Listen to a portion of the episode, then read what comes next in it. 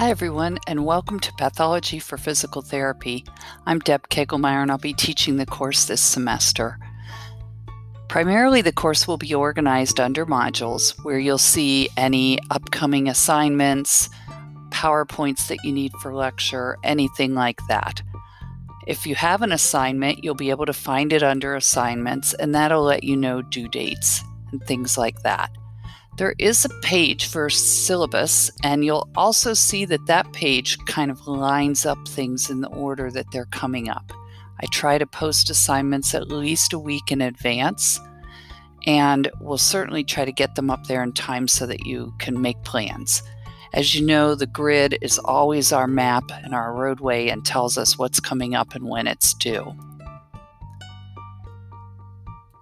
What topics will we cover? We're going to start out with the immune system and how that works. We'll talk a little bit about the cellular level, but more on a gross pathological level. And then we'll move to the endocrine system, looking at diabetes and other endocrine disorders, followed by a fairly deep dive into oncology and cancers that may be impacting our clients. Then we'll do the urogenital system, gastrointestinal, hepatic, and respiratory systems. And we're going to finish up with a look at infectious disease and, of course, pandemics. Since in the year 2021, we can't ignore the COVID 19 pandemic.